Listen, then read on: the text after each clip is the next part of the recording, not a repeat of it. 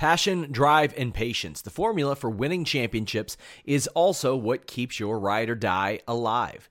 eBay Motors has everything you need to maintain your vehicle and level it up to peak performance. Superchargers, roof racks, exhaust kits, LED headlights, and more. Whether you're into speed, power, or style, eBay Motors has you covered. With over 122 million parts for your number one ride or die, you'll always find exactly what you're looking for. And with eBay Guaranteed Fit, your part is guaranteed to fit your ride every time or your money back. Because with eBay Motors, you're burning rubber, not cash. With all the parts you'll need at the prices you want, it's easy to make your car the MVP and bring home huge wins. Keep your ride or die alive at ebaymotors.com. Eligible items only, exclusions apply. The future is a hefty responsibility and not one that we take lightly. But then taking things lightly has never been what Hefty is about. That's why we've created the Hefty Renew program that turns hard to recycle plastics into valuable resources like park benches and building materials. To participate, simply fill up an orange Hefty Renew bag with accepted items, tie it up, and drop it in with your regular recycling. That's it. It's that easy. It's time to rethink recycling with Renew. Particular valued resources may vary by geography. More info available at heftyrenew.com.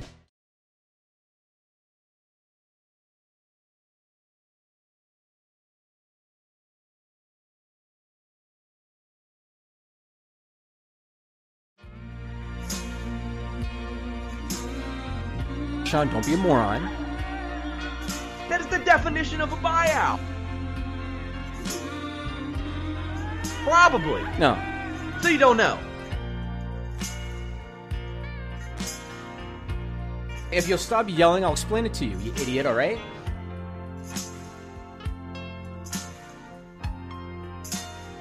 Sean, That's you're not the, you're not this fucking stupid. I'm not calling him an idiot. What I'm no, saying you're calling me an idiot.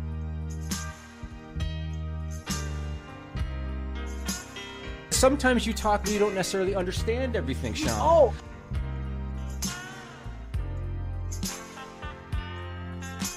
I don't know. Why don't you tell me? Since but you just know? said you do. You just you said know? you do.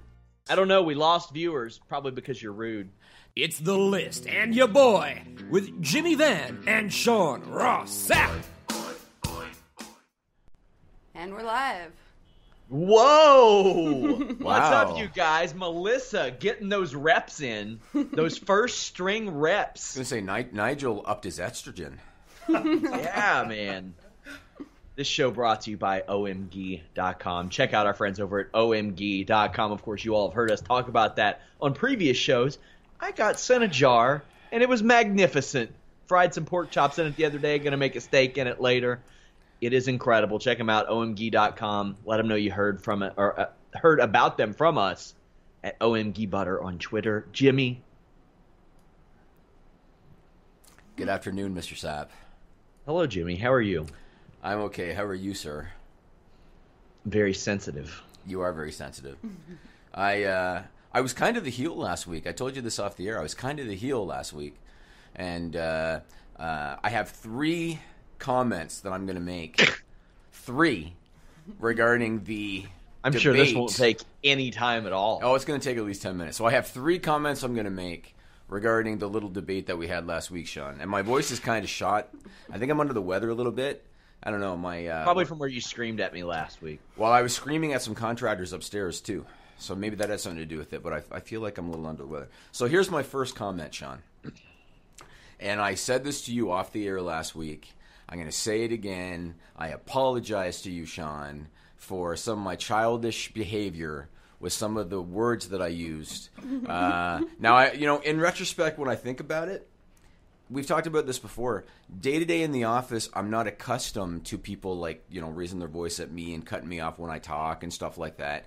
And I think it annoyed me a little bit because I'm just not accustomed to it. But I told you when we started this thing, you have carte blanche. You can say what you want, no repercussions. And so uh, it was unprofessional of me to, to talk like that. I, I pride myself on not typically talking to people like that, especially people on payroll. I think Melissa and Nigel would concur. I'm usually pretty good. Usually, Oh, yes. so, uh, So I felt kind of bad about that. So that was that's the first comment that I wanted to make. Uh, the second one was uh, watching back our little debate last week, Sean. I watched it back. Did, did you watch it back, or did you watch my brilliant intro that you banned? it was the unauthorized and unapproved version that you did. It's up on our YouTube, So- guys. You should check it out. yeah, I, I didn't even get to review it first for approval. So yeah, it's unauthorized, unsanctioned. Uh, It's good. watching back our debate, I will say, Sean, technically you were right last week. Technically you were right when you were talking about, and and I don't say that very often. My wife is probably listening to this, going, "My God," because I never say that, right? and he just like had an orgasm. Did you see oh, that? God, So I gotta excuse myself. I gotta excuse myself. is the ghee that good? It's so good. So technically, you were right when you were talking about the legalities, and I'm gonna. I just want to explain this for a minute. And I noticed on social media that a few people understood my point, but I think I did a really poor job of explaining Oh, I my got point. your point. Did you get my point? Yeah, I got your point. I felt like I did a poor job explaining it, and again, it could be because you know of you know you cutting me off and stuff, and and and just annoying me a little bit. So I, I just wanted to I wanted to very simply simply explain my point, and my point very simply was when you have a billion dollar enterprise like WWE with unlimited resources and with high powered attorneys and with a CEO that has a past reputation for cutthroat backroom deals and for threats and for intimidation and for ultimatums and for bullying. All I was going to say was in that situation, if they wanted to be dicks to a small outfit like MLW, and if they wanted to make their lives miserable to get their way, they could. And that was really all I meant. And so I kind of disregarded your legal argument uh, because I wasn't thinking about it in terms of legalities. But that doesn't mean you were wrong. So I wanted to say well, that. I'll say the right type of offer could make anybody jump. I mean, how did you pull me from at the time the most visited wrestling website in the world? Cash money. yeah, but that was still done legally. I've seen a lot of things. That was done legally, yeah. I've seen things done in business contract. myself that were not exactly on the up and up. And that's kind of the real world, I guess. But that was my second point. Here's my third point, Sean.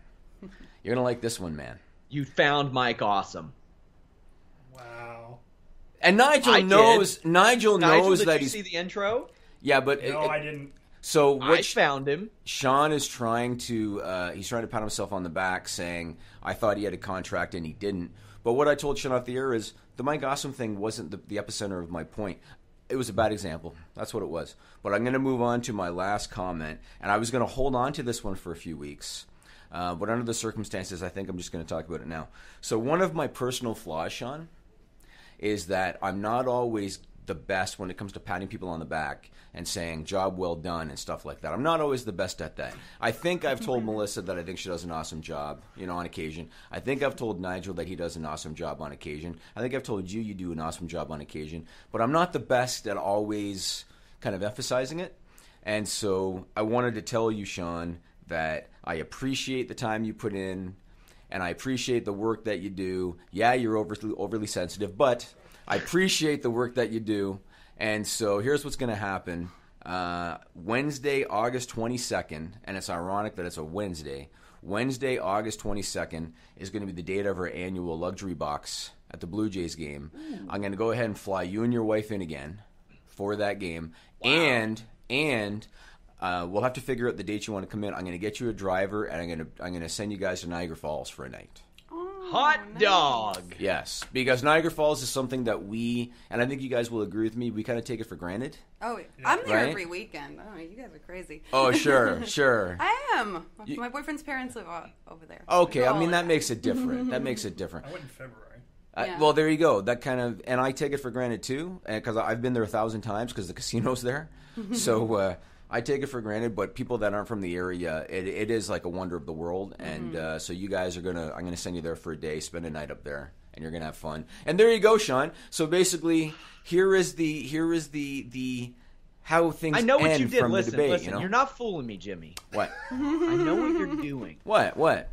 You're like, okay, I got an argument with the top guy of Fightful, my top guy. He talks a lot. Was Jeff Hawkins on the thing last week? he did great analysis of the Punk Cabana stuff Oh, did he? last night. Oh, that's good. So he talks 30 hours every month for me. How can I get him to shut the fuck up? I will be so kind and generous to him that it will leave him speechless. I know what you're doing. I'm on to you. It'd be easy for me to get you to And shut I'm the not going to stop taking this tone because it will mean that I am wrong in some capacity. but I thank you. yeah, it's gonna be I fun. I've appreciate actually, if I'm being honest with you, Sean, I've already had this booked for months. And and Melissa and Nigel both know we've had the Blue Jay game booked for months, and I was planning the whole time to, to bring you up, but I just wanted to let it wait a little bit, and I like throwing in the little jabs about uh, if I ever bring you to Toronto again, you know, I would I would throw that in, but in reality, I've known for probably three months that I was going to do this. So, of a bitch. and and it's ironic that it's on a Wednesday, which means that we'll have to probably do our show on the Thursday, probably that week. Yeah. And but then we can throw in footage from the game. Oh, yeah. right. Oh, So, yeah. that's what we're gonna do. I am so very excited. I love Toronto, even though the people there think that I'm sensitive. oh, we know you're sensitive. If Canadians are telling you you're sensitive, Yeah. you might have an issue. and we're like the nicest people in the I'm- world. Yeah, but that doesn't mean they're sensitive. Because here's the thing Canadians never experience anything that would make them sensitive. They don't have to deal with the Mike Litorises of the world, Jimmy, very often, like like your boy does. Uh huh. I'm very excited. That's actually, I was like, in my mind, I was like, oh my God, is that the week I have a wedding? It's the week after I have to be in a wedding. So that works out great. I'm It's very cool because I. I would have just told you to cancel the wedding.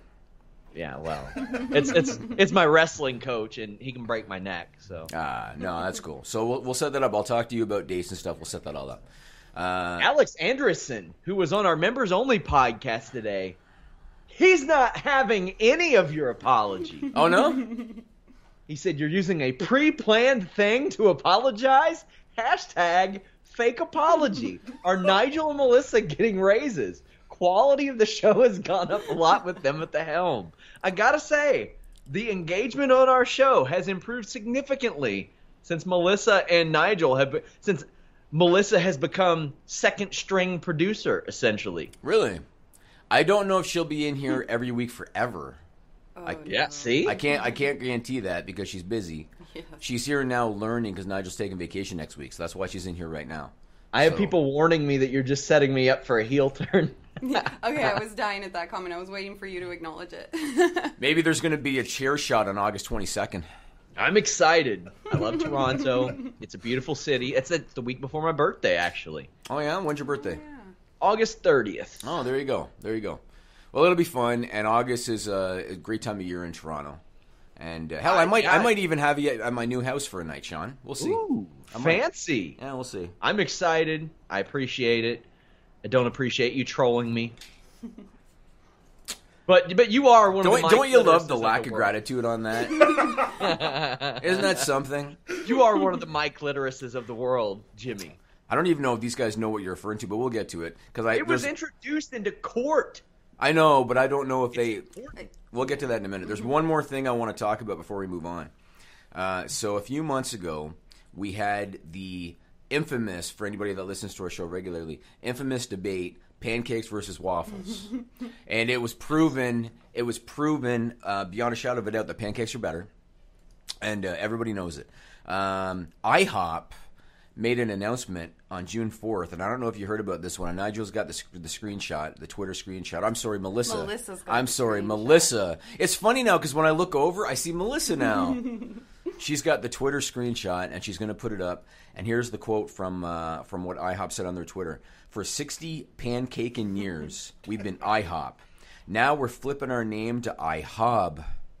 Find out what it could be with the letter B on June 11. Um, Bacon. now, I think breakfast. You think bacon? Think it oh could be no, bacon? no, okay. I thought it was like for a day. It sounds No. like they're changing their name. Yeah, probably breakfast then. I was thinking breakfast. What do you guys think? Melissa, what do you think? Don't don't give me dead air. What do you think? I was a little concentrated on something else.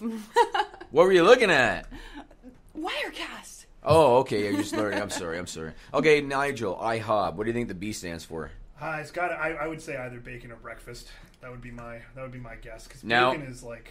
I never thought about if this could be just a short term promotion or if it's going to be uh, like completely rebranding. I never thought about that.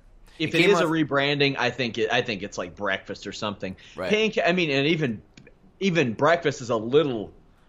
I don't know. In, little limited. Yes. I used to wrestle, uh, do grappling tournaments for the Ohio Grappling Challenge, and they changed their name to the American Grappling Challenge because they didn't want to seem so regional. They didn't want to seem restricted. Right. Uh, I could see them doing this, but yeah, IHOB. Wow. IHOB. Yeah, we'll see. I mean, it, it, it's it's a harder name to say, so I still think it's just a promotion, and that it won't be forever. But the way they wrote it for the whole for sixty pancake in years and all that, I guess we'll see. But I wanted to bring that up when I heard about it. Uh, I have eaten more pancakes over the last since since that argument and crepes than I did in years before, just because I started to get paleo pancakes. But we got a waffle iron, well so I cut that pancakes shit are out. better. Yeah, because pancakes are better. So the uh, crepes were okay. Let's move on to CM Punk. Um, so I'm sure most most people that listen to the show probably heard about this now. He was victorious in the defamation case against Col- uh, alongside Colt Cabana against Dr. Chris Amann, who's WWE's doctor. Uh, I didn't follow every single detail of the case. I understand that the lump was the big thing and whether it existed and all that. Yeah. All I'm all I'm going to say is this. I heard some of your post SmackDown podcast this week, and I heard Jeff say he thought that um, that the jury was going to find in favor of Chris Amann. That actually surprised me when Jeff said Me that. too. I thought for sure Punk and Cabana were going to win, and here's why I thought Punk and Cabana were going to win because it was a jury trial. I think if it had been strictly based on a judge, Dr. Amann had a better shot. My personal Yeah. opinion. Because it was a jury trial, my opinion is it was going to be difficult for him to prove that the podcast did damage to his reputation when he got promoted after the podcast dropped. Oh yeah, his professional reputation particularly. Right. So to me, that was going to be a very hard sell. Uh, and then on top of that, the fact that he was looking for a dollar per listener of the pod in damages, so almost four million dollars in damages. I thought it was going to be a very tough sell. And so uh, when they came back after two hours in favor of Cabana and Punk, that didn't surprise me one bit. Now I will say one thing: I heard that some of the jurors uh, afterwards were approaching Punk and Cabana and shaking their hand. Is that true? That's that's weak. That's that's what was said, and if so, that's that's iffy. That's I mean, as, as I mentioned off the air, I didn't want the person filming the interview with CM Punk to refer to him as CM Punk, my friend. I, I don't like that. Oh, because Steve did that. Yeah. Yeah, yeah, and that's the only well, and he filmed vertically. Shout Mm-hmm. outs to you, Steve. But I don't like the palling up with people from a media perspective as, as best as I can. I mean, there are people I interview. Obviously, that's sometimes that that happens. I mean, but we don't like, hey, hey, buddy, hey, buddy, and jurors doing that Yes. who are supposed to uphold the legal system. That's completely different than media ethics. That's Yes. like that's particularly egregious. Yeah, it's like they it's like they uh, they somehow were able to get a bunch of Marks. wrestling fans. Yeah. yeah. I hate I hate the, ter- the term marks, but Yeah. kind of what it sounds like. There was, you know, as you mentioned, he didn't suffer professionally from this, and I thought Jeff brought up a good point. In order to do that, you would have had to have had like an active wrestler or a former wrestler who's not there anymore come in and say, "Yeah, we lost faith in him professionally after this." And I think that, was his claim, right? yeah, that, was his claim, been- but there's no proof. yeah, that would have been a very slippery slope because Yeah. then I think that does some real rough things for any potential concussion lawsuit that could arise later on. Because CM Punk, right after, as you all will see, straight up said he was forced to wrestle with concussions. Yeah, which is he brutal. said yeah. that. Yeah. I, I don't know how I feel about that, but when you get promoted and you didn't suffer financially, professionally from that, that that's a hard sell. Now, I'm sure, and I know, 99% of wrestling fans had no clue who Chris Amann was. I covered wrestling full time at that point, and I barely knew who he was. Maybe had seen his name in passing once, mm-hmm. but I was well aware of who he was after that podcast. However,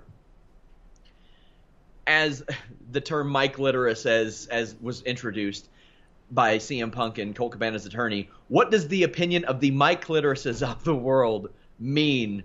Because they called Twitter an open window in a kitchen that anybody can scream into or out of. Mm-hmm.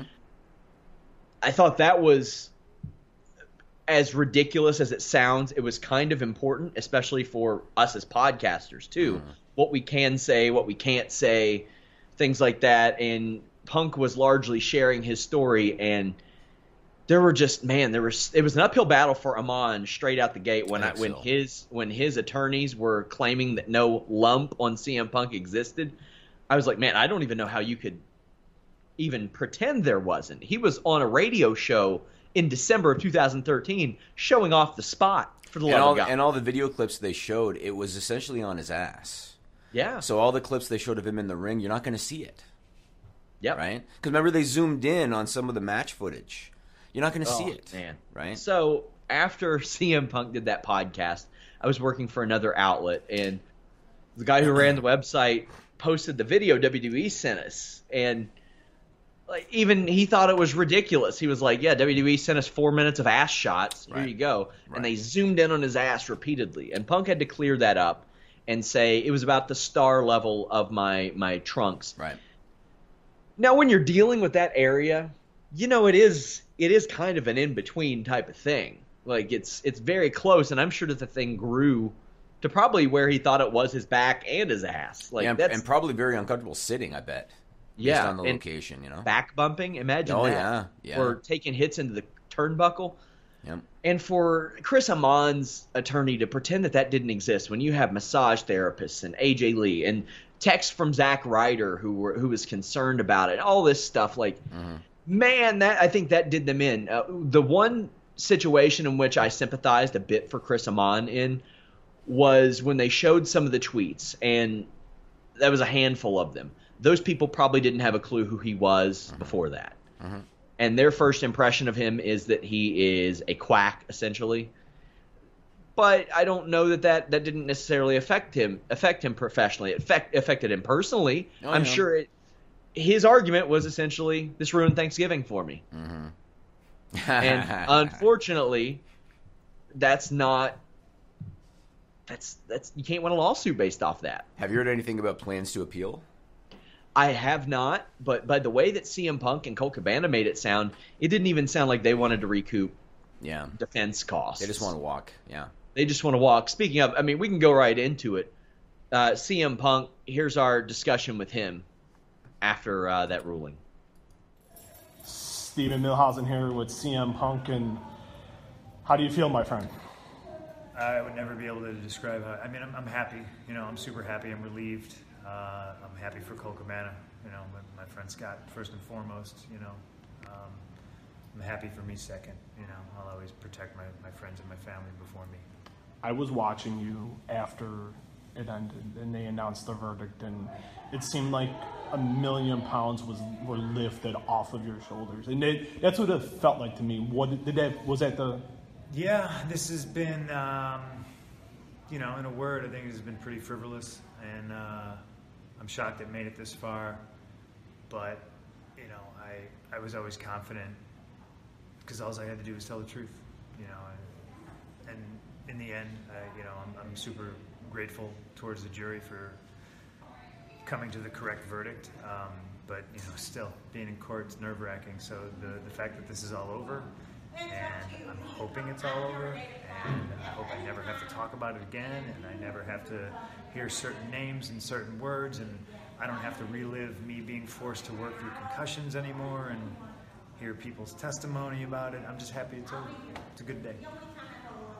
happy one of the happiest days of your life knowing that now this chapter of your life the WWE life is officially over. I mean, if we can 100% without a doubt say that, yeah, this would be one of the happiest days of my life. But I, uh, I'll always be looking over my shoulder, I think. I know we're going to be talking in a few days for Media Day coming up on Thursday, but just real quick, how are you? How are you feeling fight wise? You look in fantastic shape, so it feels like everything's going as planned right now as we head to I, I feel good and I look good. Definitely look good. Uh, yeah, I, I'm not, not trying to cut a promo or anything, but um, in a, I think in a weird way, this trial made me even more ultra focused on what I have to do on Saturday. Congratulations! I'll see you Thursday. Thank you.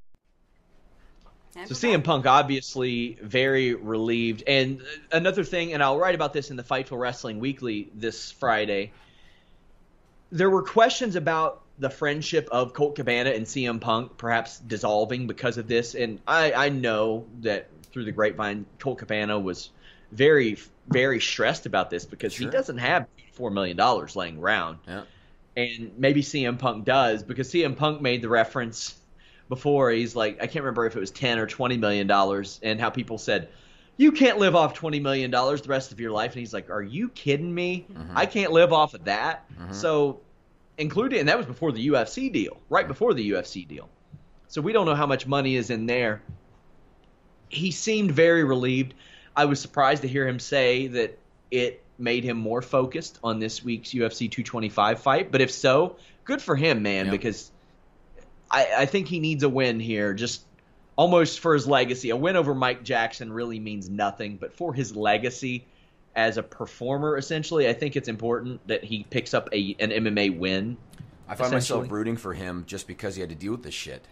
Yeah, And and like Cabana's interview, um, I'll tell you something about about uh, uh, Scott Colton, Colt Cabana. He has never made a ton of money. He's made a living for himself. He's never made a ton of money. The legal fees alone probably were a hit for him financially. I remember years ago. Do you remember when Daniel Bryan did the DVD with him? And it was right before Daniel Bryan was going to WWE. Do you remember that? Wrestling Road Diaries. I actually interviewed Colt for the third edition of that. I think it was about a year ago. Okay, so I bought that at the time uh, when it came out, and when I got it in the mail, the return address was in written in pen, Scott Colton. Like he he did all that himself, Yeah. and and that's how he's been able to eke out a living all these years. You know, he's really had to hustle. I have a lot of respect for him, and he said on his video uh, he was 34 when this started, and he suspected it was going to be a few years. Now he's 38. Four years they've been dealing with this shit. Yeah. So I, he's I he's a very versatile guy, and I think that that increases longevity in wrestling because he's doing color commentary for Ring of Honor, and he's awesome. He's one of the best color commentators in the world right now. He wrestles for them sometimes. He still does a lot of stuff Right. on the independent circuit, but he was really ahead of the curve in doing those wrestling road diaries Right. things that.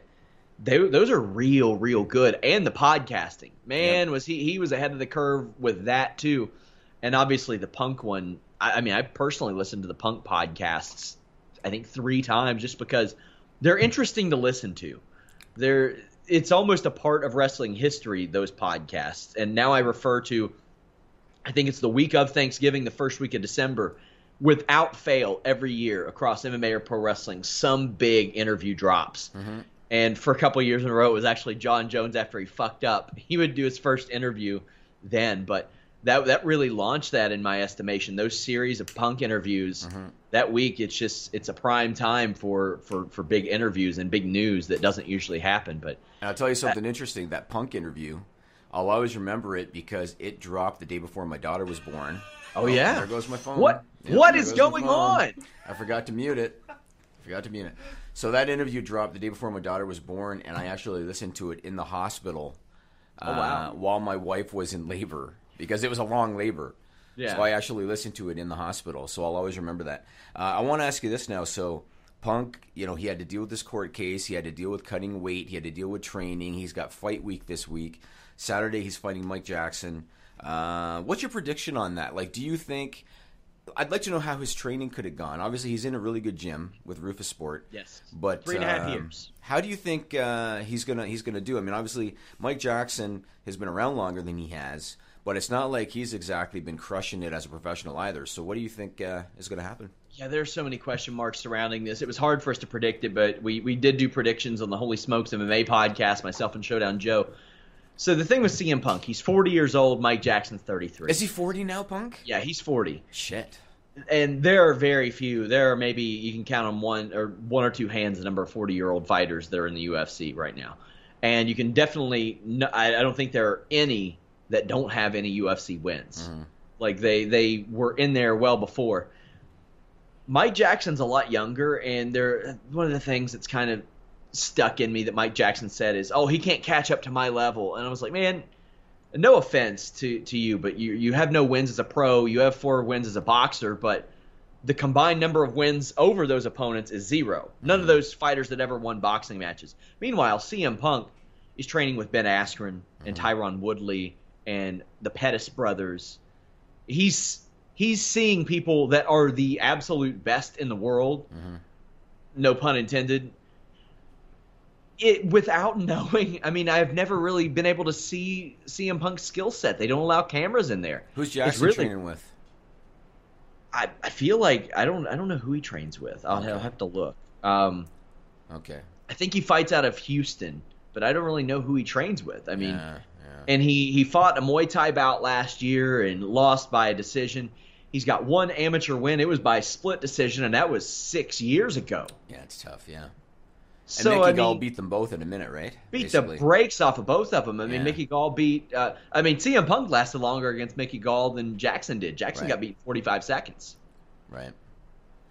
It's Well- it's it's too hard. I mean, I would like to see CM Punk win. I, would mean, really like to see him win too. for the just, site. just dealing with the shit he's been dealing with, just based on that alone, I'd like to see him win. So we'll see what happens. Let's There- There's on. no benefit for me professionally if Mike Jackson wins.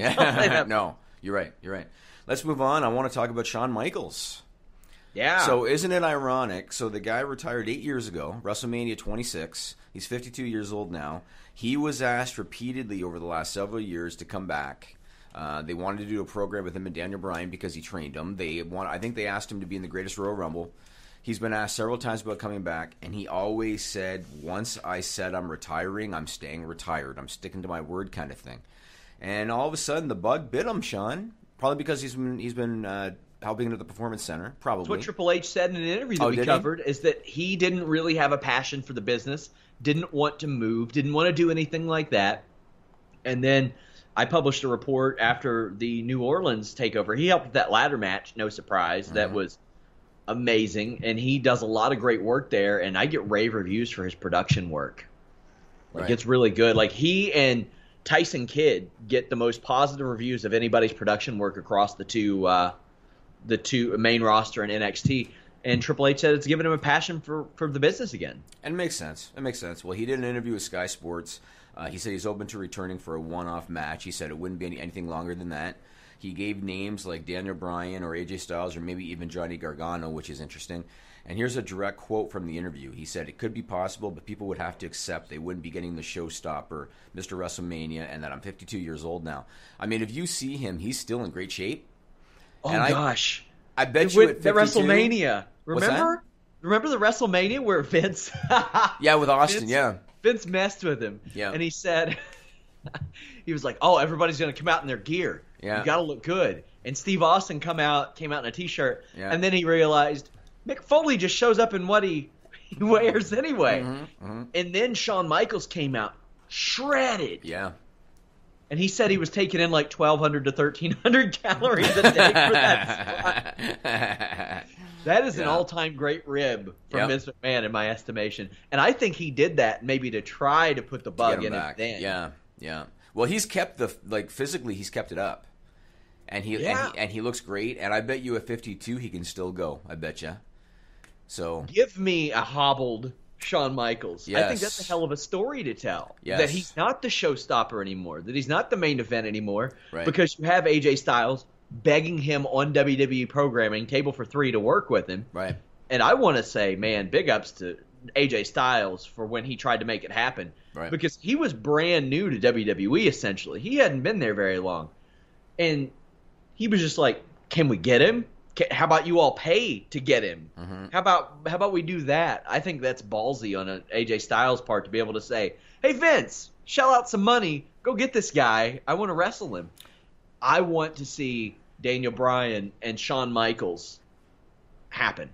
I don't care how old da- Shawn Michaels is. I know a lot of people have issues with it, but considering the fact that we're seeing a Big Cass push, Mm-hmm. I don't care. I agree. I agree. And uh, and like I said, I still think Shawn can go. I mean, you look at Ricky Steamboat. Steamboat was older than 52, correct? When he came back. Let me look real quick. But yeah, he was. He came back and he surprised. He did so well that they put him on some house shows. Yeah, he was great. And he wrest, He wrestled a follow up. Yeah, Yeah. he was fifty-five. 55. 55. And not only that, when Ricky Steamboat retired, he well, Shawn Michaels retired briefly because of a or not briefly for four years because of a back injury, mm-hmm. but. Rick, Ricky Steamboat was out of the ring for 15 years mm-hmm. at that point, Yeah. and he was forced out of the ring. Yeah. Shawn Michaels just left. Yep. Yep. I mean, Steamboat could even still skin the cat when he came back. That was so cool. I love. I thought that was great. Have you ever read Jericho's book where he talks about that? Been a while. I might have at one That point. was that was good stuff, man. I'm okay with seeing a Shawn Michaels and what you know. I hope he he would even work like one NXT match with the talent that he finds special there. And I was thinking that might be what he wants to do is wrestle in That would be NXT. cool. But you know that Vince is going to want him on a big WWE show. Of course, So- of course. I I want to see it. I think that he understands. I mean, Ric Flair came back. I mean, it it is a shame that TNA has Ric Flair's last match, but that's not the situation we're in. Shawn Michaels isn't chasing a payday. Mm-hmm. WWE will never allow him to go broke, save some ridiculous situation. Mm-hmm. I want to see Shawn Michaels because it's a ready-made story, and that's important to wrestling to me. Yeah, it'd be a good matchup. I want to read you a quote. Uh, moving on, I want to read you a quote from an interview that Triple H did with Sports Illustrated. Uh, and this quote is regarding the state of WWE, especially since they announced the uh, the rights fees contract status and all that kind of thing. Here's a quote from uh, Triple H Vince has it ingrained in this company that we never rest on our laurels. That mentality of we're the best and no one is going to touch us is the kind of arrogance that leads to your demise.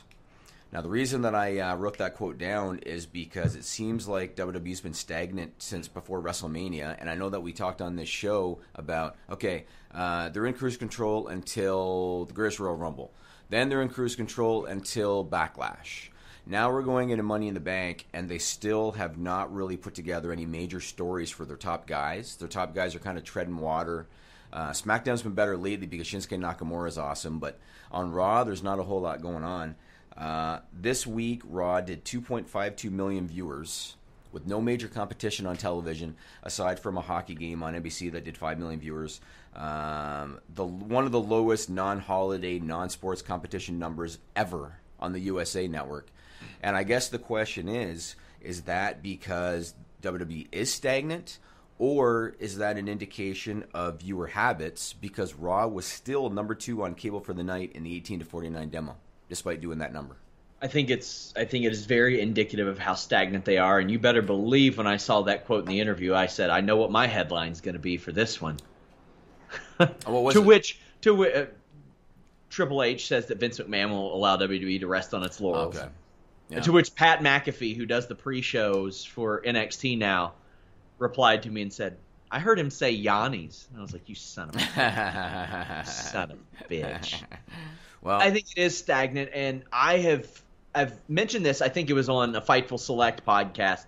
I think the WWE has a real option with the money that they're making in on these new TV deals to almost go a 1984 to 1988 route of where they can leave the fans happy. They're they're getting their money, mm-hmm. so why not focus on creatively satisfying the viewer and putting asses in seats? Mm-hmm. You've got money that's going to last you a real long time now, and they're going to have to shit the bed really bad, or TV's going to have to fall really hard for them to get less money on their next deal. It could happen. And they got five years. I doubt it. They got Yeah. five years. Yeah. They got five years. It's a lot of time to work. Yep. I mean, I look at the, look at the two years, right? We we said two years ago, no one would have thought they'd do better than UFC on a deal, and Yeah. in two years, it did a switch. So they could be four years into the new deal, and then decide in that fourth year to get their shit together, and they could really have a, a, a good solid fifth year, and then get a big contract again. it can happen that fast. and I hope it doesn't happen because I mean we've seen some glimpses of brilliance from WWE. The Nexus intro, they had a bunch of people who would be eventual mid carders and jobbers, and they made a great intro based on that. The CM Punk stuff was an awesome, st- uh, an awesome angle. They, ha- I thought 2013. I thought in ring WWE was on fire with the Shield and a lot of the stuff that they did there. Every couple of years they do something that gives you optimism, but then they'll do something like run a 60,000 seat house show in Saudi Arabia with a match that doesn't mean anything. Mm-hmm, mm-hmm. Just get a little creative. That's all you have to do. Fa- fans want to be respected. They want their intelligence respected. Mm-hmm. They want things to matter. The Constable Corbin thing, I like. I You think like that's that? Yeah. something. I think it's different. It's a way for him to like stir up some shit and maybe kick up something that that, that might give somebody a reason to complain. Might give somebody a reason to to want to fight somebody. I, I'm into that. There were a couple things from TV this week that reminded me of the past in a positive way. Uh, the first one was when Big Cass did the interview with Renee Young, and he was in the arena but not in the ring. Yeah. And they did that for years on the platform, remember? And that's Yes. when like Ted DiBiase had little kids dribbling the basketball and stuff. They used to do that stuff on the platform, and I like Yeah. that. Uh, the other thing I liked was when uh, Shinsuke Nakamura's contract signing wasn't in the ring. I loved it, and it was And a it- live shot too. Yeah, and do you remember like Andre Hogan, right? Yeah. Like they did it in the back initially, and uh, and I, I I like that. It gives it more of a almost realistic feel to a degree. I don't know. That's not in the ring, and in the ring, you're just expecting a table flip and all that shit.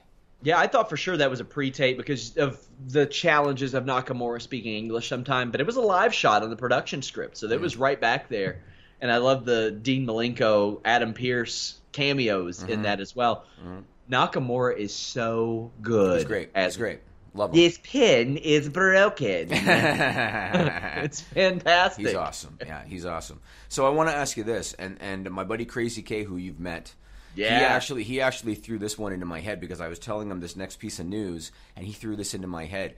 You know how Michael Cole, everybody's favorite, Michael Cole, every week on Raw does the whole uh, you know longest running weekly episodic blah blah bullshit Yeah. bullshit, right? How would you feel, Sean, if say by the end of next year, potentially, we have to listen to Michael Cole every week say Emmy award winning? How would that make you feel if you had to listen to that every week? I think it would be better than longest running weekly episodic because I, I will tell you that Fightful has the longest running live post SmackDown video show of any wrestling website. Do you think he would still say that but add Emmy award winning to it? Oh God damn! I hope not. Which he might. So let me Are they let me tell nominated people. for an Emmy? Uh, no, but I'm going to tell people what's going on. So we're doing this on June 6th tonight, and it's going to be streamed online, Sean. So maybe you guys can do something for Fightful. Okay. Tonight, June 6th, WWE is hosting an FYC event. Do you know what FYC means in this case? For your consideration. Oh. They are doing a for your consideration event at the Wolf Theater in North Hollywood, California, and they are doing it for active members of the Television Academy. And it's going to be streaming live, of all places, at 10 p.m. Eastern Time on Emmys.com. If you can fucking believe it. Uh, the WWE panel is going to include Triple H, Stephanie McMahon, Shawn Michaels, Roman Reigns, Ronda Rousey, and the Bellas, among others. And they're doing it because they want to be considered for an Emmy Award. Yeah, I'm sure they do. Can you believe should. I mean, that? they want to be considered for an Emmy I Award want to be now. considered for an Emmy award, Yeah. Jimmy. I want to. Legally, Uh, like, do they do online Emmys now? Like, legally, can you be up for that? They should. I don't know. They should. Who is it? There's somebody that I know that won an Emmy. Well, I mean, I know a friend locally. I think I think- it's I think Chris Van Vliet did. Chris Van Vliet. Yeah, he's, Yeah. he's the shit. He's He's, great. awesome. He's great. Chris Van Vliet rules. Yeah. Um, hey, before this week, he and Fightful were literally the only two people who dabble in wrestling journalism that even interviewed him for the last several years. So the fact that he was able to do that speaks volumes. People just like him, but WWE ain't ain't quite exactly Chris Van Vliet. But what do you what do you think it says for the uh, what this, the WWE strategy moving forward when they want so badly to be considered mainstream? Because this has a lot to do with that. They want so badly to be considered mainstream that now they're going to push for an Emmy award. Because here's the thing, I realized wrestling is entertainment. We all know this, right? Wrestling is entertainment. Yeah. But I've always said that, and maybe you agree or disagree. I think wrestling's at at its best when you're able to blur that line Yeah. right? And when you're able to, to watch the show and think, you know, oh, that you know, there's a shoot in there somewhere, kind of thing. When you're able to blur the line is when it's good. Uh, and now, if they're going to go even further into acknowledgement, I guess, of the entertainment aspect by going for an Emmy award, I don't know, man. I'm, I'm, uh, I, I think Vince's dad be rolling over in his grave, honestly. Bold prediction. Category they will not win. Outstanding technical direction, camera work, video control for a series. For sure. That ain't WWE.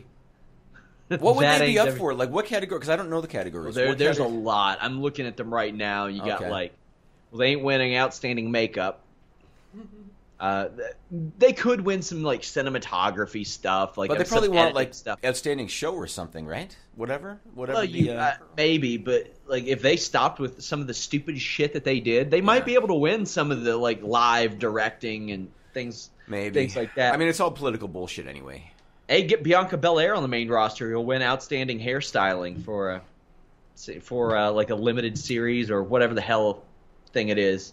Wow. Hey, get like, get Renee Young on a reality show as a host, and she'll win outstanding host for a reality. Or You could you could argue that WWE is a reality program. They could do that. I'm sure they would. They love to do that. Yeah. But I think Renee Young could win an Emmy. Yeah, I think she could. She she would deserve it.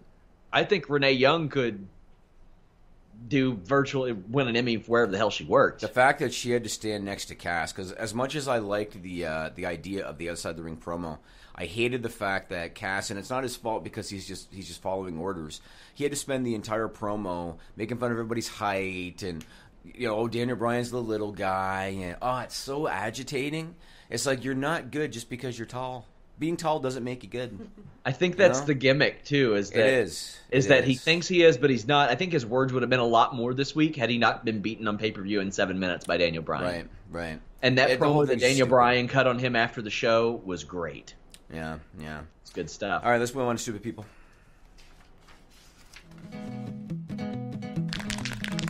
This is a stupid song, it just goes on and on. You might find some meaning, but you would be wrong.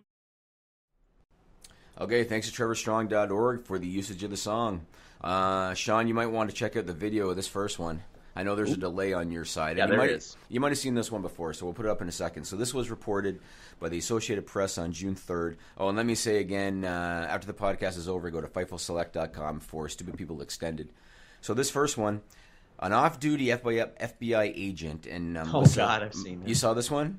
Yes, Melissa, you can put the video up whenever you want, because I can talk over it. dipshit. And I, that's why it's on stupid people. Yeah. An off-duty FBI agent dancing at a nightclub in Denver, Colorado, accidentally discharged his gun and shot another patron in the leg. The agent did a backflip that made the gun fall out of his pants, and when he went to pick it up, he accidentally made it go off. He's got a hair trigger. There's a news reporter for Nine News Denver named Ryan Harrer or Harrer. Uh, he posted the video of this on Twitter.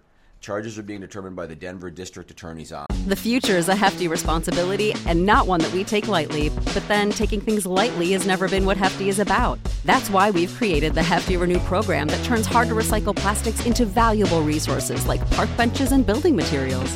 To participate, simply fill up an orange Hefty Renew bag with accepted items, tie it up, and drop it in with your regular recycling. That's it. It's that easy. It's time to rethink recycling with Renew. Particular valued resources may vary by geography. More info available at heftyrenew.com. office. Guy had a loaded gun in his back pocket at a What a- nightclub. Dipshit. Yeah, it's really, really odd. He's really getting odd. his ass sued Yeah. so Oh. hard, and he's gonna loot. He'll, he'll, have to, he'll have to be settled. He won't even make it. No, they'll He settle. looked like he was about to bounce off the ropes and hit a knee drop, a la Road Dog, because those were some shitty dance moves, and the backflip not that impressive coming from a guy who can't do one. Um, and after the the gun went off, he kind of he was almost nonchalant about it. You know? Aaron Hayden, one of our columnists, says the gun went off and only like two people in the circle walked away. Yeah. It was the club in fucking Beirut. yeah, I can't sum it up any better than that. Nobody was phased even. No, no. Who knows? I shouldn't say it, but Colorado's had their challenges. Maybe who knows? This next one. That's all I'm going to say, Nigel. That's all I'm going to say, Nigel. Hi there. This next one was reported by the Associated Press on May 31st. So there's my agent calling me because I just sold my house. So this was reported by the Associated Press on May 31st. A 24 year old man named Ryan James Barr out of Moundsville, West Virginia, is in custody on $50,000 bond with the charge of child neglect creating risk of injury after he put his two young kids in a dryer, shut the door, turned them on, and then took videos of them and put them on Snapchat. Hmm. Can you believe that? That is ridiculous. He claimed he put his daughter in there because she was always climbing in and he wanted to teach her a lesson. And he Oh my god. that's what he said. And he claimed he put his son in there. You're going to learn today. He claimed he put his son in there to teach him not to be scared. By putting the fear of God in him?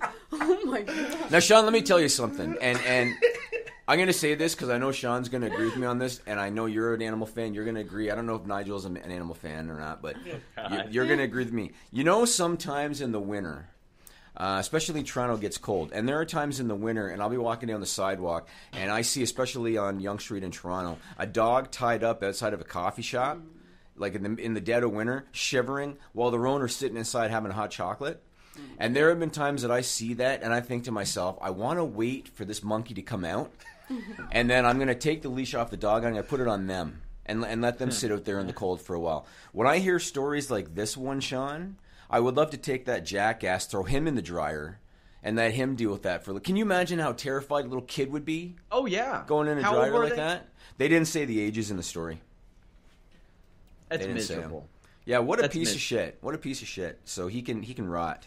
you We know? sh- we should do one piece of shit of the week. piece of shit of the week. Yeah, we should feel like switch it up a lot of sometime. We could probably do something. Yeah. Maybe we could use the uh, the Happy Gilmore clip on that. You know what I'm talking about? You pieces of shit for breakfast. Yeah. Yeah. Yeah. All right, this last one. This is for the SRS file. Yeah. Reported by the UK Metro on June 2nd. There's a new fashion trend, Sean. Another Is one. it is it going to prowrestlingtees.com slash Fightful to get beautiful, butter soft, uh, but not butter soft, gee soft Fightful t-shirts because it should be. That's a geese soft T-shirt. T-shirt. Yeah, it's a soft. Doesn't that mean it would I- I run would like right to get off a you? white one up there. We need to get like a, a white Fightful shirt with black lettering up We there. could we could probably hook that for, up. for the summer, man. There you go. We can look it up. So back to the fashion trend. Uh, there is a clothing brand out of China called GU Company Limited, and they have created a new fashion trend. And Melissa's going to put the picture up. This is a penis pocket. Ooh, It is a pocket that is uh, placed directly over the penis area of pants. It's done in a contrasting color so that they can draw your eyes to it. So they do it in a contrasting color. And it actually functions as a real pocket so long as the pants are zipped up and buttoned up. No, they're Penis dumb. pocket. Not new, not new. That's not a new? cock- that's a cock sock. That's what that is. not new. Behind the trend. Those existed before? No, but it rhymed, so I, I went ahead and said it. so I watch. I, sometimes when I'm working, I'll, I'll put some something on for background noise. I watch uh, Naked and Afraid on Discovery. It's where they drop two people, butt ass naked, essentially out in the jungle or the desert or some shit, and they've got to survive for 21 days. Naked? Yeah. really? Sometimes they build clothes, but a lot of times they don't. But yeah, they Okay.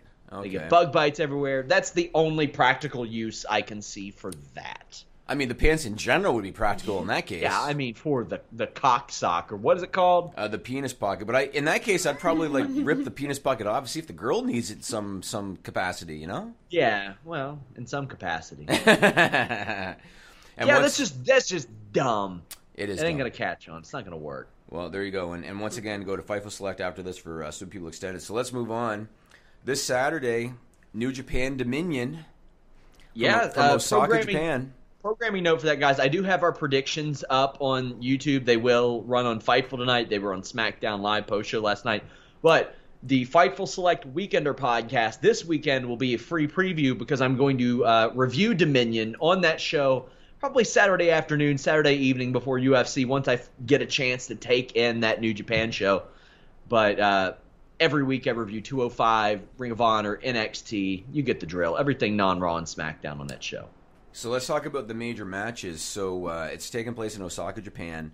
The major matches: uh, Kenny Omega versus Okada for the IWGP title, Chris Jericho versus Tetsuya Naito for the IWGP Intercontinental title. Rey Mysterio's on the show. Jushin Thunder Liger, Cody Rhodes, the Young Bucks. Do you think that Jericho, his second major match or second ever match in, in back in Japan this run, do you think he's going to lose again, or do you think he's going to win the title? I want to preface this by saying this is all speculation on my behalf. I don't really have an in with a lot of New Japan people, but so this is all just predictions. Jeff mentioned that he that Jericho's thing is he talks all this shit and loses, but I could see him winning and then dropping the title in San Francisco if they want to make it special because their tickets aren't moving that well for San Francisco. So Mm, that would help for sure. And not only that, but I, I realize Jericho's mystique now is that you know he can lose and stay over. But at the same time, if he lost again and came back a third time, by that point you need to win. You know what I mean? exactly. So so if, if he if he does lose this match and, and goes back a third time, he's got to win because it's gonna you know lose its appeal after a while. Yeah, I, I agree. He, he's got to pick up a win. He's got to back up some of the shit that he talks. Right, for sure. Now this next one, I got the perfect guy in the room for this one, Nigel, the political guy. Perfect guy for this one. Uh, Melissa, put up that photo of the barbecue. So uh, there's a picture that I'm putting up for our video viewers. It is of a Muslim man on a barbecue spit, and he has a, a, a copy of the uh, the what is it called? Holy The Quran. Quran, which is the essentially the Islamic Bible. It's burning under him in the picture. Uh, and Oh, the- boy. did you see this one? Yeah. Okay, so let me tell the story. So the woman that posted that, she goes by the name Amy Mek on social media. Uh, she uh, she self-professed pro-Jewish, pro-Christian, pro-Donald Trump. Uh, she's been accused of being anti-Muslim. She claims that she's not. She's anti-radical Islam, is what she claims. The reason I'm bringing this up is because uh, a guy by the name of Luke O'Brien from the Huffington Post he revealed her identity. I learned a new word, Nigel. Was Do- it dox? doxing. Yeah. Had you ever heard that before, Sean? No. Doxing, D O X X Oh, I okay, yeah, yeah, yeah, I have heard. Okay, that. I thought had never heard doc. of no Yeah, I've heard doxing. of doxing, yeah. I had never heard of doxing. So doxing means that they basically reveal your identity. That was a new one on me. And uh, so he revealed her identity to be Amy Jane Mekelburg, and this is wrestling related because her husband was a WWE executive by the name of Sal Siino. He was the VP of Global Content Distribution and Business Development for WWE, uh, and based on her actions on social media, he was fired by WWE. And so I wanted to ask Nigel, what are your thoughts on um, this uh, seemingly innocent man being fired from his job by WWE based on the actions of his wife on social media? Jeez, that's a tough one because like you we're, we're like people are used to seeing people getting fired for things that they've done now, Yes. but it's it's like the the one step removed. I think it's it's kind of a dangerous precedent, but I also think it has more to do with the company probably wanting to distance themselves from any sort of PR nightmare than it is about anything else. Companies just reflexively are like, nope, not going to deal with it. So here's how I look at it: if if WWE was not a public company, if they were not, if they did not have shareholders to answer to, if they were not looking to sign new rights fees deals to the tune of whatever it is, what is it, a bill, one point whatever billion a year, whatever. Uh, if not for all of that, I don't think this uh, decision would have been made. But I think under the circumstances, they almost had to do it. If it was my company, which is a small company, not public, and if Nigel's girlfriend was posting pictures of a Muslim man on a barbecue spit, I would say, uh, Nigel, uh, just make sure that you don't post pictures of a Muslim man on a barbecue spit, and you're cool. And that's basically the way that I would look at it. But I, I, it's not surprising me that WWE did it. But when I heard about it, I thought, well, that's kind of an interesting, uh, interesting situation. Any any anything I post on social media now, I think in my mind, how will this look when my wife, who wants to be a teacher, if her employers start to look into that? How Mhm. will that look? So I got to keep that in mind. However, and this is a touchy subject because some of the stuff that she posted is pretty rough, Pretty bad. and they It's don't true. want to be associated with that at all. And And now she's trying to she's trying to present herself as the victim now, because she because she's going after this Luke O'Brien guy now, trying to get him fired. Yeah. you know. So, uh, but whatever, it, it came up. I thought it was interesting, and uh, there's kind of a somewhat, kind of, sort of related story, kind of, sort of. Uh, and this is another one that I, I, I love Nigel's opinion on stuff like this, man. So, the UK's independent publication reported on June 1st that Al Qaeda, and anybody that's not familiar, Al Qaeda is the radical Islamic group that was founded by Osama bin Laden. So Al Qaeda uh, has warned the Saudi Arabian Prince Mohammed via a statement that WWE's greatest Royal Rumble event was sinful. And uh, here's a quote from the statement that they that they sent to Prince Mohammed. Disbelieving wrestlers exposed their privates, and on most of them was the sign of the cross in front of a mixed gathering of young Muslim men and women. So obviously, the real problem is that Al Qaeda didn't like the fact that the prince is uh, trying to expose Muslims to Western influence and more progressive entertainment events, and that's and the- their privates. Yeah, I mean, really, right? There were no dicks flopping around at the Gross Royal Rumble. um, but that that's Although New Day did ask Miz to help them reveal their member to the universe this Mm. week on SmackDown, which I thought was hilarious. good thing they didn't do it in Saudi Arabia, I guess. Yeah, But but anyway, that's the real issue that Al Qaeda has with it. My question is, do you think, and this is for Sean, I guess, as the wrestling guy, do you think that this is going to impact the future of WWE shows there because they signed a 10 year deal? This is only the first show of a 10 year deal, and it looks like it's a 20 show deal over 10 years. So do you think that's going to impact uh, future shows? At this point, I would be very surprised if that 10 year deal ends up seeing the end. Hopefully, socially, everything progresses in the world to where we don't have to worry about shit like this Mm-hmm. and where they don't have to worry about shit like this. Over here, it just seems so dumb. Yeah. Yeah. Keep in mind, I'm reviewing shows on Fightful Select, like the Backlash show, Mm-hmm. and I'm like, oh, wow, Chyna used to wrestle with her ass cheeks hanging out. Yes. And literally, Road Dog refused to leave the ring. He said, Oh, hold on, Billy. Hold on, Billy. Before you go, you got to show him that ass. Yep. And I'm, what? What did Road Dog used to do before the pump handle slam? Well, he, quite frankly, he butt fucked somebody. Yes. And that was part of his regular skill set in the ring. Yeah. Like they've come a long way since then, but obviously when you're talking about that culture, can you imagine Attitude Era wrestling in that culture, Sean? Could you imagine Bayley doing that to somebody? It'd probably get her over better. it might. But, it uh, might if she went the complete opposite direction. Yeah. Yeah, but it's I don't know. I, I you hear things like that, and it does it does kind of make you wonder. Uh, could it be uh, a security risk down the road for them? Yeah, I hope not. I mean, I had my fair share of issues with the Saudi Arabia thing because women couldn't wrestle on the show, and I think that's stupid. But uh, not everybody's going to share my culture, so All right, let's move on to the next one. So, PW Insider reported that Madison Square Garden is actually unhappy with WWE because lately they've been running most of their New York area shows at Barclays Center, which is true. They've been doing most of them. Yeah. I'm sure it's much more cost effective for them. Uh, and now, as a result of this, MSG has actually waived their long-standing exclusivity, and they've booked a date with AAA for September. I know that Dave Meltzer said that he's not sure the show will actually happen. Uh, it's a pretty damn big venue for AAA, but uh, and expensive. But the, MSG has set that date aside for them in September.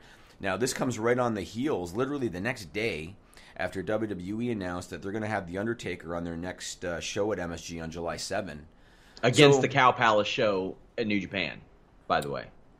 Oh, is it July 7? Same day. Oh, okay. Oh, oh, and UFC 226 International Fight Week, Miocic. Oh, Cormier. no, that's the same day? All three, same day. Oh, man. R.I.P. in peace. I'm, wa- I'm watching the Cormier fight that night.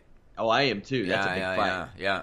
But uh, anyway, that's what's going on. What do you think? Do you think that this is just, uh, you know, MSG just trying to pull their weight around, or do you think? Cause I just I don't see how AAA can afford to run that venue. They're not going to sell. So again, this is speculation. I'm trying to find out, but there have been some stuff that, that Pat Fannin has realized. He's like, you know, there's a lot of guys working. There's a couple of guys that are working AAA and CMLL at the same time right now, and that doesn't usually happen. So there's some speculation. What if those two could run a show together? What that means in New York, Hmm. Yeah, I have no idea. Are they going to get twenty thousand Mexicans at Madison Square Garden? well, I mean, do you remember when Worlds Collide? Yes, that, That- was in that- California. L.A. no? though. Yes, Yeah, it was in L.A. yeah, though. it's I a think. different So, market, yeah. a little different. Yeah. Uh, so if, if you all want to hear like basically a, his, uh, a brief history of Barclays and MSG and so, uh, honestly some people in New York have loyalty to Barclays for helping improve that area of the city. Demon Diva who was on a members only podcast, you all can see it on Fightful Select, really goes into detail on that and stuff that I had no idea about. This lends a little more credibility to the all in MSG rumors that I had heard because I thought they were blowing smoke up everybody's ass because I was like, "What? How could they do that?" Well, it's an obviously, venue, man. it is, and that's why WWE doesn't want to run there. Of Yeah, course, yeah. why would they? However, they kept pretty loyal to their their uh, December 26th show Yeah. being there.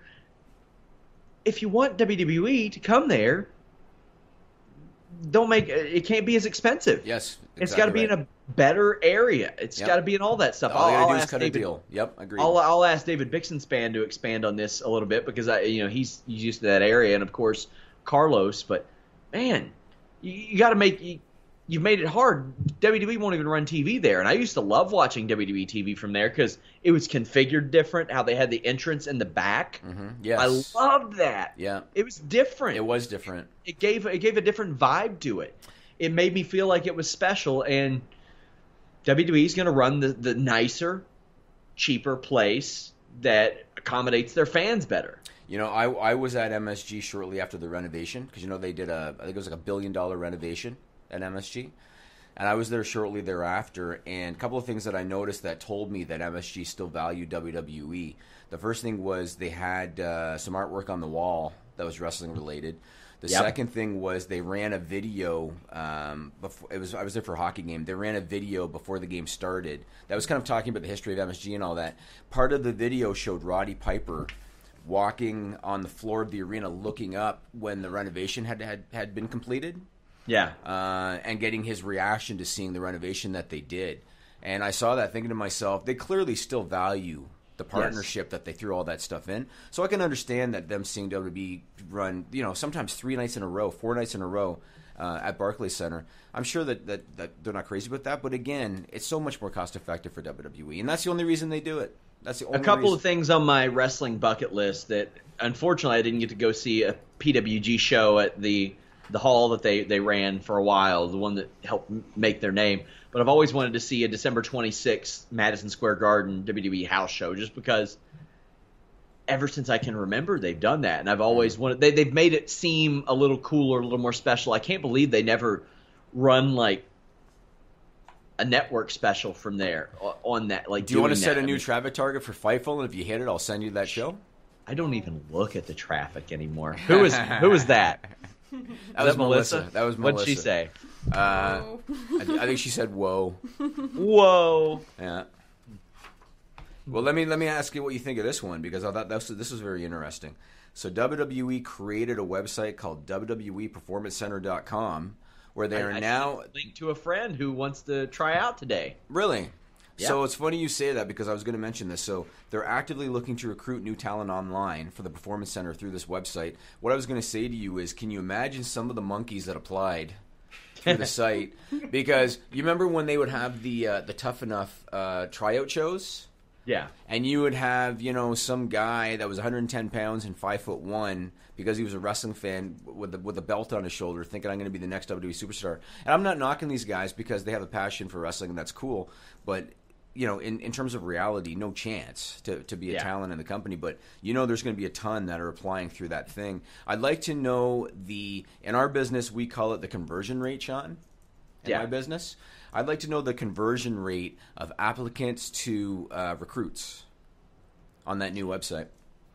So I passed it along to a guy named Adrian Thomas, who is uh, an indie wrestler. He was an MMA fighter, still does a lot of training. And if you look at him, you're like, okay, that's the type of guy that WWE would want. You all can follow him, ADRE E underscore OTM on Twitter. A quick shout out for him. But I was like, not a lot of people would I think I'll pass this along to. Right. But I look at him and I'm like, okay, you're the type of guy that if WWE just glanced at you, Right. they'd be like, all right, maybe we'll bring you in for a tryout type of thing. Oh, by the way, he's he's done some stuff with Reality of Wrestling, I believe, and so I mean, he's I'm sure he's got a good ear, but that's the type of person that I would recommend do that to. But you're gonna have a lot of people. I remember when I was at the Arnold Classic, and they they promoted public tryouts. They weren't open tryouts; they were public tryouts. Mm-hmm. And I'll never forget this guy in a it's not a cowboy hat, but it was similar to a cowboy hat in a long overcoat and he was a big fella and I don't mean that by him being tall. Uh-huh. And he was mad and he was calling WWE out in, in the middle of this crowd. I thought this was open tryouts. I thought it was open tryouts. And then you see what they go through just for show. And it's like, buddy, you just need to go home. Nigel, you want to do me a favor? Sure. Are you dying again? Yeah. Yeah, I'm under the weather, Sean. See, you have me. I've got this cough that I have all the time. And now I'm like, Kara, I got to get a checkup. Give me two, Nigel. Sure. Yeah, thanks. You're Yeah. just doing this on the air. You're Walter Whiting me again. No, I. You know what? I, I felt it coming on yesterday, and uh, I, I you can probably hear it in my voice today.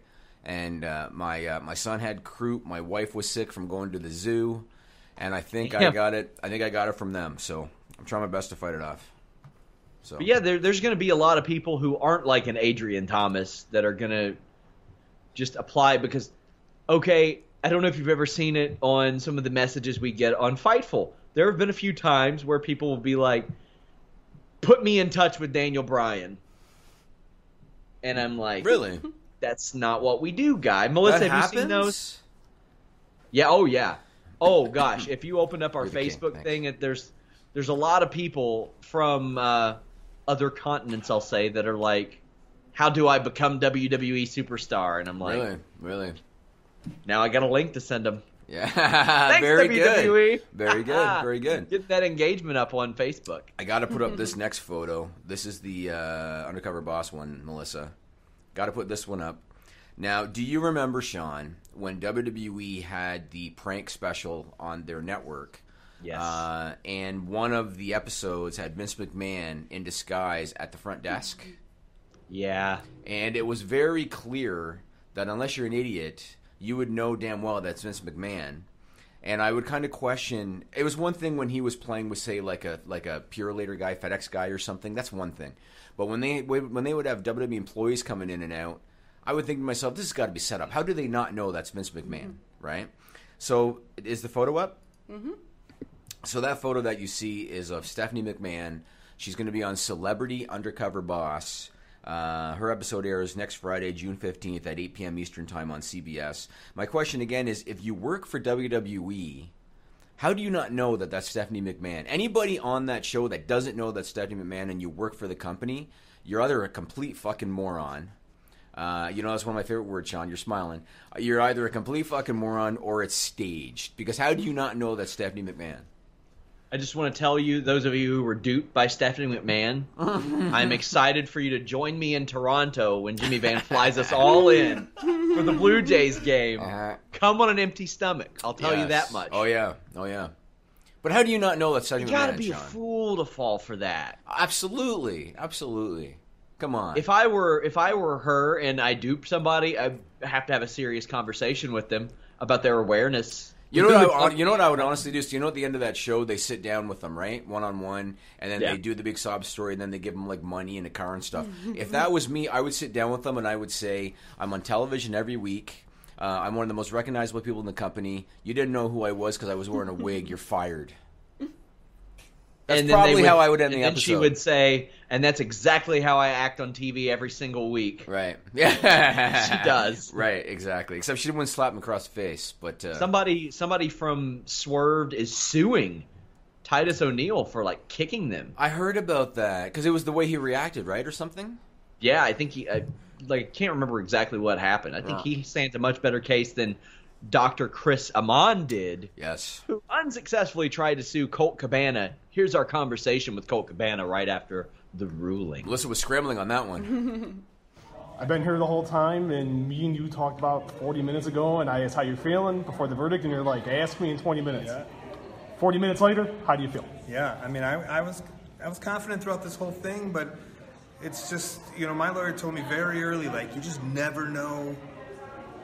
You know, a jury could be feeling this way one day or whatever, so you just never know. So, but at the end of the day, the jury came to the right decision, the decision that we all kind of felt was obvious. But again, um, I feel great. It's just all finally, hopefully, all done. I can get this out of my life. I can move forward and just. Uh, you know, I, I don't have a lot of negativity in my life, and this was bringing some unwanted stress. So I'm just glad that that's kind of removed now. Hopefully. What does this last almost three and a half years? What has this been like for you? Yeah, the worst. I mean, it's the worst. Uh, it's just always on your mind. It's all, you're always thinking about it, even when you, you're allowed to not think about it. It creeps back in, and so um, it's it's upsetting that it, the system takes so long. But it's just the reality of it. You have to deal with it. And I just remember being like 34 when it happened, and being like, I'm going to be 38. Like it's so long when this is going to finally be wrapped up, and here we are, 38. So. What have you learned about yourself throughout this whole process? I mean, it sounds more like I've learned about the legal system, I guess. But uh, you know, I, I never like, I never said to myself like, have I done something wrong? Have I done, you know, have I done something bad? We always, I always knew that that was Punk's story, and he wanted to tell it, and I never thought there was anything wrong with that. So there wasn't a lot of self-checking or self-realization in the moment, to be honest. What advice would you give fellow podcasters? And get insured. Now, why is that? And, and you said that. Yeah. What is that? Uh, just if ca- cases like this, you know, they can just come when you don't expect it, and if, you know, if if you're not insured, the money's coming out of your pocket. I thought the coolest moment was when you and Punk embraced, and I could see you both crying. And what was all that like when you guys finally can saw you guys just crying? It felt like all this weight of the world was Yeah. released on you guys. I mean, he was, you know, when he was done when he was done with the podcast that we did, all this weight was off his chest, and then it gets sucked right back into it. Not only that, into a court case, into all this stuff and all this money and everything's involved. So I knew the relief he was he felt when he was done. So I knew got a good sense of the relief he felt when he was done with this case. And, and with this, what would you like to say to the Colt Cabana fans? I mean, I, I just, you know, I, everyone was supporting me. I mean, not everyone, but my fans, you know, I constantly get updates and people were with me and have been for so long. And it's just nice, like, validation that a jury of my peers, they got it. Thank you, Corey. Thank And we're back.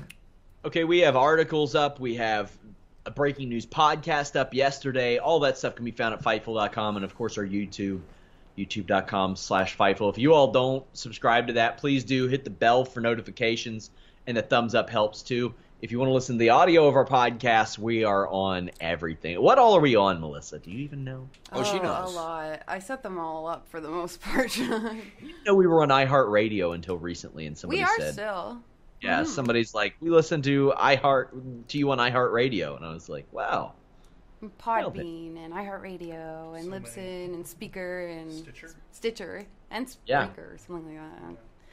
Tons. Also, also, guys, today I finished a members only podcast on FightfulSelect.com with Alex Anderson. He's one of our sponsor level tier members. Uh, he also had an article request, which is going to be up on Sunday. That's going to be really good. It's about New Day. But we talked about his uh, visit to Raleigh for SmackDown last week and some off air notes and cool stuff like that. So check it out. Awesome. So uh, you know, sometimes I hate putting over the same people over and over and over again because it comes off like we're I don't know. There's favorites. You I just heaped praise on me at the beginning of the show, Jimmy. My God. I don't want to be. I don't want to be, and I and I'm I'm not knocking him. I'm just being honest. I don't want to be like a Meltzer, always putting over the Young Bucks because they named a move after him. Um, but I have to once again put over Kevin Owens because Kevin Owens is awesome, and what he just put on his Twitter profile is just. How can you not love Kevin Owens when he does stuff like this? This is why you like him because of stuff like this. Put up that uh, that screenshot of Kevin Owens' Twitter profile. So here's a quote from it for our non-video people. I got verified again so that I can beg Shania Twain to play my favorite song "When" at her concert this summer in Montreal because I'll be there. I'm serious. How can you not love the guy for doing stuff like that? I actually looked up the date of the concert. It's on Tuesday night, June 26th, which is actually my mom's birthday. And uh, so there you go. He actually claims he got verified again on Twitter because he wants to get Shania Twain to play his favorite song. How can you not love him, Sean? How can you not love him? It's fantastic, and he's and I believe him. Even on believe that's why Raw, he did it. even on Raw, and I realized it was like heavily produced and stuff. But even on Raw, when he was too scared to climb to the top of the ladder, even though we've seen him do way worse shit, Yeah, you know. But but the, Kevin Owens character of today was too scared to climb to the top of the ladder, and that gave Finn Balor the opportunity to turn the tables on him. You can't help but love the guy. I wish that they would run with him. They they uh, I thought they did great things with him in Jericho. Split them up. He had the title for a while, but he's kind of been on the decline since before WrestleMania in terms of how they book him. Uh, I love him. How can you not? yeah, good stuff from him. Hate that Sami Zayn's got to go through the shit he's going through. Oh man, and Bobby Lashley, I feel for Bobby Lashley, man. I do. Because I don't think he came over from Impact Wrestling and Bellator for that matter, thinking they're going to have me in this dog shit storyline and I'm going to come out to no reaction. It's uh he, he he's a star. Like they're they've dropped the ball with Bobby Lashley. But anyway, When we had our argument last week, I should have really just burned you and said, "You don't really run a company." and then it would have just set you off like Bobby Lashley, because he got serious. He was like, "What? I didn't serve in the military. I mean, I know it's documented. What I would have how dare done- you say such a thing. I would have said nothing, and then like an hour later, you would have been like, "Hey, how come my uh, login's not working?" kind of would have started there. So uh, let's move on. I want to ask you this question: What is the general feeling today or these days about Impact Wrestling among like wrestling fans? Like, what's the general feeling about Impact these days? I've had more interest in Impact Wrestling since now since the deletion days. You have honestly. really The quality of the show is pretty fair. It's rarely is it bad. Don Mm-hmm. Callis and Scott D'Amore took a thing in which I thought was completely insolvent, and they built some goodwill for it. I don't know what that will mean in the long run, but Mhm. it's very clear that they see things more broad. They see things uh, more progressive. I mean, people have the rights to their own names now. I mean, I don't know how I feel about that necessarily. Yeah. Uh, Yeah. From a financial standpoint, if that makes any sense. really but bad business also, decision, but but also it does give those people more of an incentive to even wrestle for impact. So there there is that. They do things a little bit different. They're able to hide spoilers a little bit better because they film stuff at different times. They film stuff at different places. I think that's cool. I think overall Impact has been pretty uh, pretty easy to cover, and that is not always the case. That was not the case for a long time. For a while, I mean, I would watch Impact, but I wouldn't review it. I review it for the Weekender on Fightful Select, and it's it's all right. and there's and the still, so thing there's is, still interest. they're a little. It, it's very digital friendly too, because I think they get they understand a lot of people aren't going to watch their show. Right. You can watch their YouTube videos and not really miss anything. Okay, and are they still heavily emphasizing Twitch? Like, are they still are they keeping up with the weekly shows on Twitch? Somewhat. Somewhat. Yeah, I don't know if it, I don't know if it's ever weekly shows. Was it? Yeah, well, it's supposed to be. They're going to do one with Josh Matthews. Remember the new law, right? Oh, I don't know anything about that. I would. I will never watch anything like that. Okay, okay. Well, the reason I'm bringing it up is because uh, on the show that aired last week, because they do tape in advance, so on the show that aired last week, Austin Aries regained the Impact Wrestling title over Pentagon, and Sue Yo- Su Yung, who is uh, Rich Swann's wife, won the Knockouts title on the same show. And uh, I know Austin Aries' gimmick is that he's collecting all these titles, kind of the Ultimo Dragon gimmick. He's collecting all these titles, and I think he challenged for the Ring of Honor uh, TV title last week, and uh, they thought he won it. They did the swerve, and, and he didn't. But uh, so I was just kind of curious because I don't watch Impact. Uh, I don't get Pop, and I think in Canada they are on the Fight Network, and nobody watches the Fight Network. So They they that- should build. Sorry, they should build to Moose and Aries. That's really what they got right now. right, right, okay. I was kind of curious about that. What do you think about Lio Rush going to 205 Live? I like it. I think it means that Ricochet will go to SmackDown or Raw because, in my estimation, I think they have a future Rey Mysterio in Ricochet or Lio Rush. And I thought that the one that went to 205 Live meant that the other one would end up going to Raw or SmackDown eventually mm-hmm. because I think they're they in the ring. Those two in particular are very very special. If you put both of those on 205 Live, I think it's a waste. Agreed. I think he is a great addition to 205 Live in the ring. So no doghouse, I guess, for the Emma comment. There was. And it's there over. was. Is it over? I guess. Yeah. Oh, yeah, it's over. Well, unless he shows up and gets beat by T.J. Perkins in 20 seconds or something. I mean, you never know. I mean, I, I definitely see something Ricochet. Did you see the spot with Velveteen Dream where he did the flip over the top rope? So I did commentary for Premier MMA Championships last weekend, and my broadcast host didn't know that he was a, a wrestling fan, but his name is Ray Sean Allen, and like one of the first things he brought up was that spot. It's amazing. And Amazing. I love. I actually saw Mike Bucci, the former Nova, on Facebook put over Velveteen Dream for his facial expressions. Oh, you really? That was really good. Yeah, yeah. That's how you, as if the front flip wasn't enough to make a guy. Velveteen Dream's reaction made Ricochet even more. And he has got that down. It made me think of the Olympics when the gymnast lands on the mat and they get extra points if they don't move once they hit their feet. Once they Yes. and Ricochet, perfect landing. Like he didn't, he didn't, he didn't like move at all. You know what I mean? Like that guy is something special. Tyler Valls is a friend of mine who does a lot of great uh, play-by-play on the independent circuits, and he says I cannot wait to see all these indie wrestlers try that spot. Oh my god, broken legs, broken ankles. But I no- saw that, and I've I've broken my ankle or uh, injured it pretty badly twice, and I just saw that and I was like, oh no. Oh yeah, yeah. That guy Uh, is something. He's something special. they need to protect In him. the match, he suplexed Chris Dijak, who's huge. Did a deadlift suplex to the guy. Mm-hmm, He, he is something. So earlier on, I was going over uh, media with Melissa, you know, and, and getting her to, to set certain things up. And I said to her, uh, I, I referred to one of them as Brian Christopher. And Oh, Melissa gosh. said, Melissa said, uh, I don't have that. I have a Brian Lawler. And I said, Oh, it's the same one. Uh, his dad is Jerry the King Lawler. And she goes, I know that name.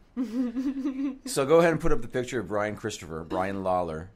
Uh, What happened? Did he slide in Melissa's DMs when she was like 17 or something? Yeah. You never know. So this is a, a recent shot of him. Uh, he was arrested Tuesday God. night. He was arrested Tuesday night at the Hampton Inn in downtown Memphis for staying in a room with another wrestler named Terry Teague without paying for it. They used a credit card. They didn't have any funds available. Uh, and I have, you know what? I've covered enough stuff with people getting arrested. This is the first time I'd ever heard of the term theft of services. He was charged with theft of services, thousand dollars or less. So obviously, it's you know not a, major charge, but uh, he's had his his share of problems. Remember, he got his ass kicked there a little while ago. Yeah, he's had his share of issues. Uh, Jerry Lawler, I'm sure, is uh, is massively proud. And uh, I saw this mugshot, wanted to put it up. What do you think? man? and he's not going to be able to afford his jet ski insurance this month. That's for sure. I just signed that yesterday. Funny, it's funny you bring it up. I just signed it. Man, he looks more and more like Jerry Lawler. He does, especially with the hair dyed black. Yes. Yeah. Yes. Every single year. Yes, he does. Oh man, Yep. like look at Scotty. Look at where he's at right now. Scotty became a respectable citizen after his wrestling career ended. I think he was a firefighter for a while. Yes. And he showed up on NXT looking younger in his NXT days than he did in his WWE days somehow. Yeah. And there was Brian. And You know what I mean? We we've seen it with other people. It's difficult sometimes when you're trying to live up to the to the legacy of your dad or of your mother. I think it's difficult, and I know uh, you know you've heard the stories even about Owen and Bret. You know you've heard the stories about Owen living up to Bret's legacy. I remember Jerry Brisco talking about having to live up to the legacy of his brother Jack. You know, like, and that's just siblings, let alone your your Jerry the King Lawler is one of the greatest ever. And one, Yeah, and, and- and one of the greatest promoters ever. And the, Well, the the thing was, he's Brian's good. Was good. Yes. They wanted to put that light heavyweight division heavily on him. Mm-hmm. I don't know if he saw it as some hill that he couldn't climb over. I don't know what. I think he didn't want to be uh, uh, typecast. I think because his dad. I mean, his dad never trained. You know, his dad never worked out. Uh, covered his body with his outfit and stuff like that. But his dad was was just so successful for so long, and unfortunately, Brian was a smaller guy. Especially when you get to WWE, he was a smaller guy, and I don't think he wanted to be perceived. In Memphis, he was booked as a top guy. Yeah. And I don't think he wanted to be perceived as a cruiserweight in WWE. But uh, it's a shame, man. He was good. You're right. He was good. Crazy to think that 5'10", 215 is small, right? Yeah. That that's wild to think now, but I mean his screw ups are a part of WWE lexicon. They brought it up during the, one of his last appearances in 2011, I think it was. But I used to love it when he did the dance as part of the intro, and he would do the thing where he had one arm like that, shaking. Oh yeah, I, I Like, busted I my thought that ass trying freaking to emulate hilarious. that one Yeah, time. yeah, yeah, It yeah. was it was a failure. It, it's very hard. But yeah, he he got. I mean, he they gave him a chance in 2004 to come back, and yeah, he screwed it up within a month. I, I just hope he gets his shit straight. Last thing on my list today, I want to talk about the longevity of the hurricane. Uh, Yeah. I uh, I followed the hurricane on Twitter. At least I used to. I don't follow a lot of people on Twitter, but uh, he would always kind of whenever there was say a promotion or something or a wrestler saying, "Hey, I'm looking for a challenge" or or anything like that, the hurricane would always respond and say, "I know a guy." Dot dot dot. Right. Yeah. Uh, and so he's always kind of been out there. He uh, was in the Royal Rumble, and I, I think that kind of helped him out when it came when it came to the independence. He was, of course, in Impact for a long time. When you know that next Friday Ring of Honor is doing a tour in Texas, the Hurricane is booked on that tour with Ring of Honor, and he's going to be at their TV taping on June 30th in Fairfax, Virginia. That guy, man, he just hustles and hustles and hustles and continues to eke out a living. Good for him. Good for the Hurricane. Whether it's podcasting or being an agent, being a wrestler, any of that. When the Pro Wrestling Unlimited guys mentioned that to me, I was like, well, he always does that. Like, as he posts the teaser and stuff, I was like, that that's something he always does. And I asked him, about this. He's he's very proud of that. He's proud of the fact that he can that he's he can say he wrestled for Ring of Honor, TNA, WCW, and Mm-hmm. WWE. And I even joked with him, technically ECW too, briefly, Mm-hmm. but um, I asked him about the Hurricane name. I was like, "You can't use that, can you?" And he goes, "You'll have to wait and see." I was like, "You can't use that name. you can't use Avalanche. John Tenta used that. You can't use Earthquake, Typhoon. He's got to be Tsunami Shane, or like You don't think maybe the her, uh, Hunter would Like- just kind of be cool about it? No, maybe. Light Winds Helms." Yeah, who knows? Who knows? see. It But seems yeah, like Hun- shout out to- Hunter seems to be to way more tolerant about that kind of stuff these days. Yeah, uh, and people ask a lot about the mask. He, the mask, I think that he even wore at the Royal Rumble. That's one WWE doesn't really own the trademark to. He created that version of the mask, so he's able to do that. And the belt. But yeah, very happy to see Shane doing that. I'd love to interview him about that sometimes. And considering that WCW went out of business 17 years ago, and he's continued, and I don't know how old he is now, but he's got to be in his early to mid 40s. Got to Yep. be. And he continues to eke out a living. Good for him. When, when, when I think about guys like that and guys like Tommy Dreamer that continue to eke out a living, like I just, I respect those guys. That's a hustle, what those guys do. He'll be 44 next month. Okay. That's a hustle, man, what those guys do. I respect it. And I wonder what kind of schedule he's keeping. I mean, I know, I, I know the guy is in pain because of that ankle injury. Like Mm-hmm.